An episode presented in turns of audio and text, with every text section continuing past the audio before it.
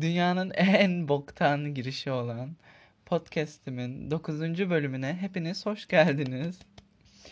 Biliyor biliyor musunuz bilmiyorum. 7. ve 8. bölümün konularını iki farklı arkadaşım bulmuştu. Bu bölümün konusunu ise ben buldum. Bizzat ben kendim şahsen buldum. Peki konu nedir? Konumuz flörtleşirken yaşamış olduğum rezil rüsva kepaze belki de günah sayılabilecek olaylar maalesef. O zaman hiç hız kes... Aha, ay yine Türkçeyi unuttum. Hiç hız kesmeden başlayalım diyecektim ki flörtleşmek deyince aklıma çok mühim bir konu geldi. Şimdi şöyle ki benim alnımda olan bir kara leke var. Ay yine bir şeyleri düşürdüm. Her neyse alnımda olan bir kara leke var. Şu da şöyle ki Neymiş ben arkadaşlarımın sevgilerini ayartıyormuşum. Neymiş onları çalmaya çalışıyormuşum. Hatta şöyle bir iftira. Şöyle şöyle bir ne derler? Hani ne derler? Ay efsane değil. Böyle bir şey efsane olamaz da hani kulaktan kulağa dolma bir bilgi de var.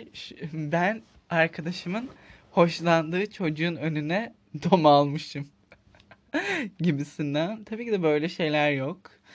Öncelikle böyle şeyler delikanlılığın kitabına sığmaz.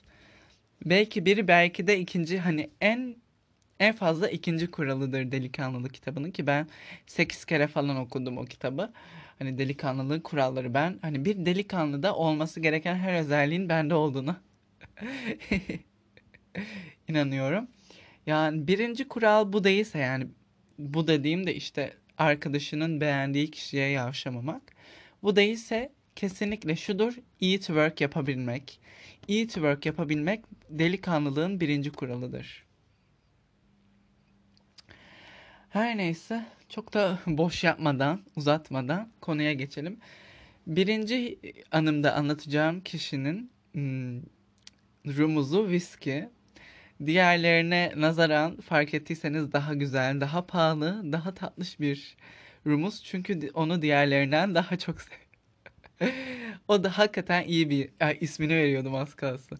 İyi biridir fakat son zamanlarda, son bir senede e, değiştirmiş olduğu hayat tarzıyla, eğlence anlayışıyla birlikte maalesef birbirimizden uzaklaşmış bulunmaktayız değiştirmiş olduğu hayat tarzından kastımsa şöyle. Biz genel bizimki bir yaz alevi. yaz alevi ne ya? hani yazın olur ya yaz aşkı. Biz aşk değil bence de. Yazın ne yapar ne bok yersek yiyoruz. Kışın birbirimizi tanımıyoruz sonra. Öyle bir şey. Yazın görüşebildiğim bir şahsiyet. Ondan sonra işte mesela böyle genelde chill ortamlarda takılırken böyle hani sahil olsun, mekan tercihi böyle küçük ufak minak şirin kafeler, luna parklarken bir anda bu sevgili e, eski flörtümün şeyi mekan viskinin daha doğrusu viskinin mekan tercihleri şeye dönüştü diskolara tabii ki de diskoya gidebilir insan. Herkes gidiyor. Ben de gidiyorum. Fakat bu her gece farklı bir diskoya gidip bir loca kiralayıp o locada işte alevli meyve falan sipariş etme kafalarına girdi ve bunu böyle çok büyük bir gururla storylere falan atıyor. En son kuzenim şey demişti lütfen bu çocukla olan ilişkini kes. Bu çocuk seni ıı, rakı sofrasına meze bile yapar. Öyle bir hayat tarzı edinmiş kendine dedi. Ben de haklı buldum hakikaten dediklerini. En başta diyordum ya o kadar değil ya canım ben değiştiririm falan diyordum ama hakikaten her gece takım elbisesini çekip klaplara gidip localarda alevli meyve tabağı söyleyen bir insana dönüştü. Hani çok üzgünüm. Çok tatlı biridir ama böyle biriyle birlikte. Aha, bir de en son görüştük. Ayağını kırmış Ayağını kırmamış daha doğrusu. Sakatlamış motosiklette. Ben böyle yürüyordum. Salına salına salına. Ondan sonra bununla karşılaştık. Baktım ayağı bandajlı. Dedim geçmiş olsun. Ne oldu dedi böyle böyle. Dedim içimden ay dedim seni bir bıraktım dedim şu başına gelmeyen kalmadı dedim. Bırak dedim şu şıllıklarla localarda meyveler yemeyi, viskiler yudumlamayı dedim. Gel dedim özüne dön. Tabii bunları hep içimden söylüyorum. Ay her neyse ben asla asıl hikayeyi anlatmıyorum. Şimdi eskide es- yani bu yaşam tarzını viski dediğimiz şahıs yaşam tarzını değiştirmeden önce biz böyle bir yerde oturuyorduk. Bir yer dediğimde konuşuyorduk, konuşuyorduk böyle sokakta. O kadar yorulmuşum.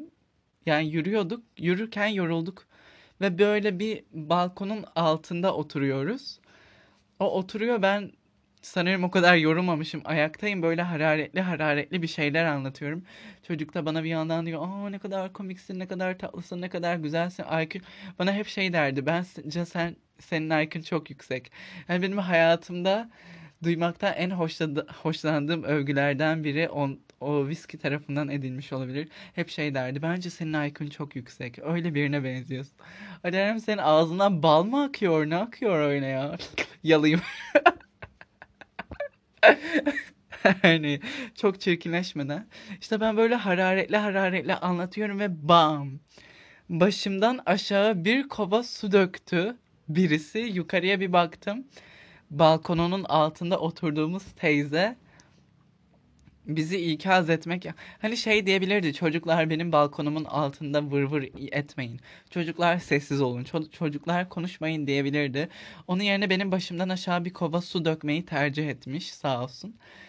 Gerçekten çok rezil bir andı. Ben de şok oldum. O ekstra şok oldu. Çünkü karşınızdaki kişinin bir anda başından aşağı su geliyor. Hani su dökülüyor bir kova su dökülüyor. Ne hissederdiniz? Ve bu benim başıma ilk gelişi de değil. Bir günde Kardeşimle bizim evimizin yanındaki yerde otel, karşısı da otel. Ve işte böyle tam otellerin açılmasına yakın bir zaman işte her yer temizleniyor, hazırlanıyor falan. Biz de yanımızdaki otelin böyle bankı gibi bir şey vardı. Kardeşimle orada oturuyorduk. Ve bir anda nedense yine sadece benim başımdan aşağı bir kova köpüklü su döküldü. Bir kova sıcaktı da yani kaynar değildi ama sıcaktı, köpüklüydü ve böyle başımdan aşağı döküldü ve ne olduğunu anlayamadım. Bir baktım yukarıya o oteli temizleyen abla hiç aşağıda biri var mı yok mu demeden dökmüş bir kova köpüklü suyu. Ha dedim şu halime bak. İşte böyle birinci anım buydu. İkincisi ise daha da kötü. En kötüyü kötü en kötüyü kötüye sakladım diyecektim. En kötüyü sona sakladım. Bu bu yaz oldu. Ben plajdaydım. Ondan sonra böyle işte e, birkaç arkadaşım da var yanımda. Plajdaydım. Böyle işte bir anda bir çocuk geldi. Allah'ım çok epey iyi. Ondan sonra böyle üstünde beyaz tiril tiril gömleği, esmer teni. Adeta o kavurucu yaz sıcağında e, bir de çöl etkisi yarattı bende. Anladınız mı? Dedim bir denize gireyim. İşte böyle denize giriyorum. Bir yandan da çocuğu kesiyorum. Bir bakıyorum o da beni kesiyor. Sonra o da denize girdi. Bir iskele vardı. Dedim iskeleye çıkayım da yanıma gelsin. Ben böyle yüzüyorum ama nasıl hani böyle Banu Alkan eski Türk filmlerinde böyle salına salına yüzer ya. Ben de öyle yüzüyorum. Ondan sonra diyorum ben şu şeye çıkayım. Ay ne diyecektim? İskeleye çıkayım o da yanıma gelsin. Tanışırız orada. Ondan sonra çıktım. İskelenin merdivenlerindeyim. Böyle hafif bir de Meltem rüzgarı vardır ya. Denizden öyle esen. O esiyor. Allah'ım diyorum ben bu rüzgarı neden çok fazla hissediyorum. Tamam üstüm çıplak altımda şort falan var da hani garip bir şekilde popomda yoğun bir şekilde o rüzgarı hissediyorum. Arkamı bir döndüm. Şortum yırtılmış ama hani öyle böyle değil. Ağıyla birlikte kocaman bir yırtık. E, Kıçım meydanda. Tabii ki de her zamanki gibi götüm meydanda. Ben bunu görmemle birlikte kendimi gerisin geriye suya attım. Bir baktım çocukcağız da yazık iskeleye doğru gidiyor. Sonra ben gittim, çıktım denizden, havluya sarıldım. Bir baktım çocuk orada böyle iskelede bana bakıyor. Şey de diyemedim. Gelemiyorum şortum yırtıldı götüm gözüküyor da demedim. Diyemedim daha doğrusu. Öyle oturdum üstümde 8 kat havlu milletin havlusunu da sardım.